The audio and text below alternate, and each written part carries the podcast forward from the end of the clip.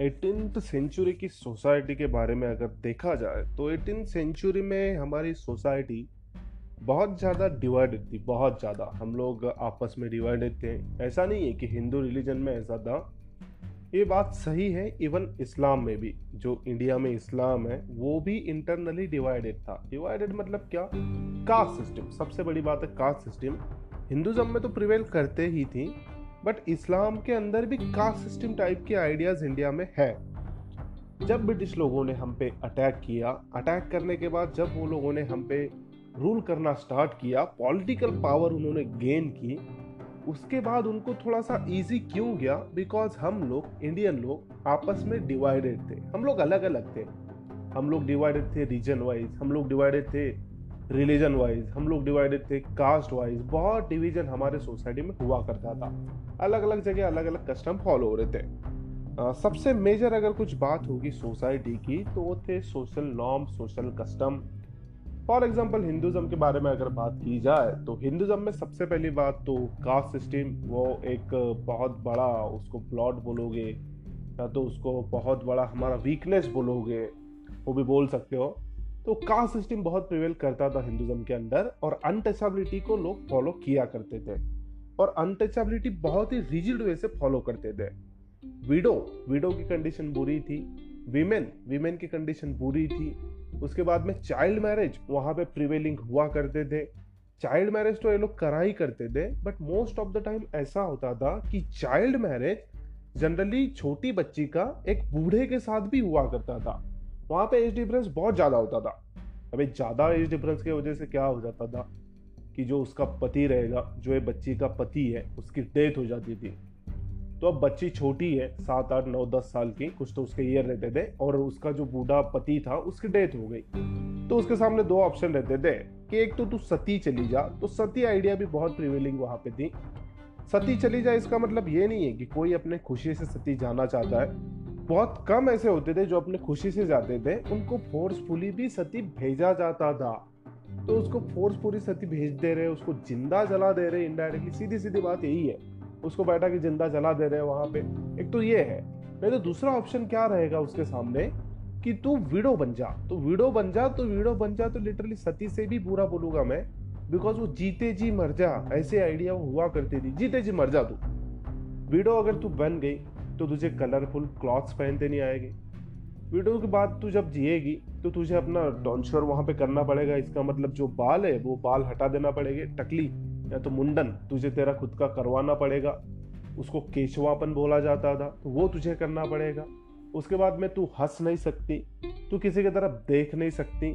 यहाँ तक कि तू कुछ मीठा या तो कुछ अच्छा फ़िश वो भी तू खा नहीं सकती। इतना उस पर बुराई रहेगा। तो जीते जी मर जा, ऐसी वीडियो की कंडीशन वहाँ पे हुआ करती थी। रीमैरिज के बारे में तो कोई सोचता भी नहीं था, बिल्कुल भी नहीं। फिर बाद में एजुकेशन एजुकेशन वीमेन को अलाउड ही नहीं था।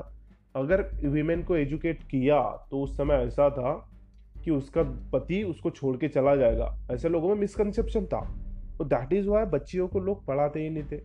अगर पढ़ा भी दिया तो सोशल बॉयकॉट बाकी की कम्युनिटी कर दिया करती थी।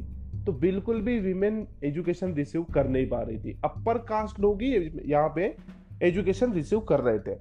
अनटचेबल के साथ भी कंडीशन सेम है, उनको भी एजुकेशन अलाउड नहीं था।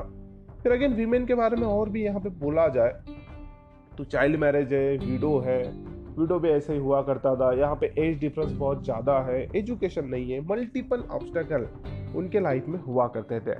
अनटचेबल्स का तो अपना अलग ही स्ट्रगल था। बहुत ही सिंपल बहुत ही लेकिन मतलब बहुत ही अलग स्ट्रगल है कि treat us equally treat us as human being हमें बस ह्यूमन बींग के जैसा आप लोग ट्रीट करो।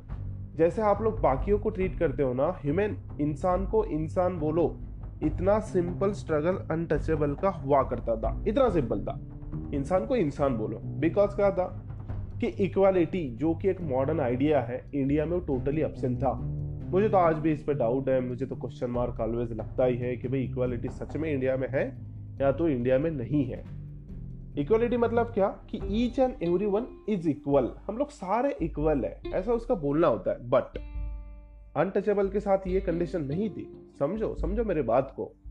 अनटचेबल्स के लिए अगर वो गाँव में आए तो उनका एक पर्टिकुलर टाइम होता था कि यही पर्टिकुलर टाइम पीरियड में आपको गाँव के अंदर आना है। टाइम पीरियड मतलब कौन सा रहेगा? जो सुबह का मॉर्निंग का समय है अर्ली मॉर्निंग तो 10 बजे तक, तब तक आप गाँव में आ नहीं सकते। 10 के बाद या तो 12 के बाद तो जो दोपहर का टाइम है तीन तक, तभी आप गाँव में आ सकते हो। अगेन तीन के बाद आप गाँव में आ नहीं सकते। ऐसा क्यों था? बिकॉज़ जब आप गाँव में आओगे, और ये जो पर्टिकुलर टाइम पीरियड है मॉर्निंग का और बाद में इवनिंग का तो यहाँ पे शाडो थोड़ी इलांगेटेड होती है। अगर शाडो किसी के ऊपर आपकी गिर गई तो आप उसको भी इम्प्योर करने वाले हो. दैट इज़ वाई आपको मॉर्निंग में और इवनिंग में आने की वहाँ पे परमिशन नहीं है, जो आफ्टरनून का समय होता है. जिस समय शाडो इलांगेटेड नहीं होती, उसी समय आपको गाँव में आना पड़ेगा. जब आप गाँव में आओगे तो ज़ोर से क्लैपिंग करके, चप्पल बजा के वहाँ पे लोगों को बताना है कि हम लोग आ रहे हैं, भाई आप हमारे रास्ते से हट जाओ, आप घर में चले जाओ. और अगर गलती से कोई आपको गाँव में दिख गया, कोई अपर कास्ट पर्सन अगर आपको गाँव में दिख गया तो आप उसके सामने खड़े नहीं रह सकते। आपको उसके सामने नीचे बैठना पड़ेगा। तो आप नीचे बैठ जाओ और उसके बाद वो पास होगा। फिर आप जहाँ जहाँ से गुजरोगे, आपके पहले से गाँव इम्पियर हो जाएगा। तो गाँव इम्पियर होने की वजह से आपको प्योर भी करना पड़ेगा। तो ये लोगों ने ऐसा बोला कि ठीक है भाई अनटचेबल आप लोग एक काम करो कि आप लोग आपके कमर के ऊपर एक वहाँ पे झाड़ू खटका बाँध लो। सो so दैट कि ये जो ब्रूम झाड़ू रहेगा, जहाँ जहाँ आप चलते जाओगे, वो पीछे से बराबर ऐसा वो साफ़ करते चले जाएगा। ऐसी कंडीशन थी।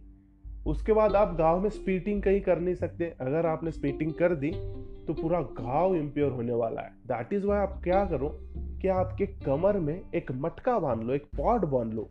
अगर आपको थूकना हो, अगर आपको स्पीटिंग करनी हो तो मटके के अंदर करना है। बाहर गाँव में आप कहीं नहीं कर सकते।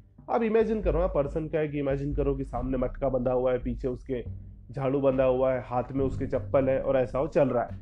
फिर आपको अगर प्यास लगती है गाँव में तो आपको कॉमन जो वाटर टैंक रहेगा, वहाँ से आप पानी नहीं पी सकते। आपके लिए गाँव के बाहर अनटचेबल्स के लिए सेपरेट रहेगा। जो अपर कास्ट के वाटर के प्लेसेस है, वहाँ से आप वाटर नहीं ले सकते।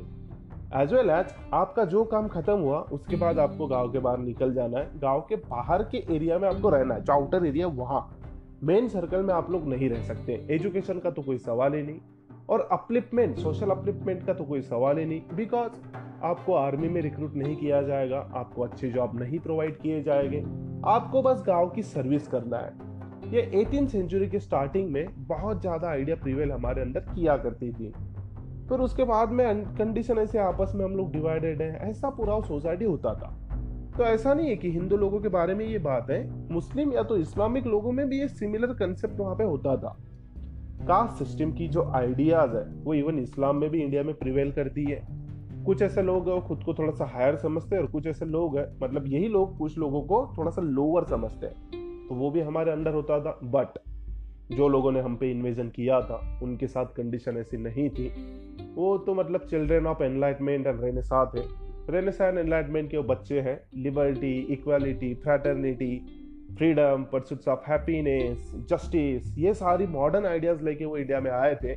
और इंडियन लोग जो उन्होंने देखा कि ये तो सोसाइटी पूरी की पूरी डिवाइडेड है, इनको कॉन्कर करना बहुत ज़्यादा इजी जाएगा।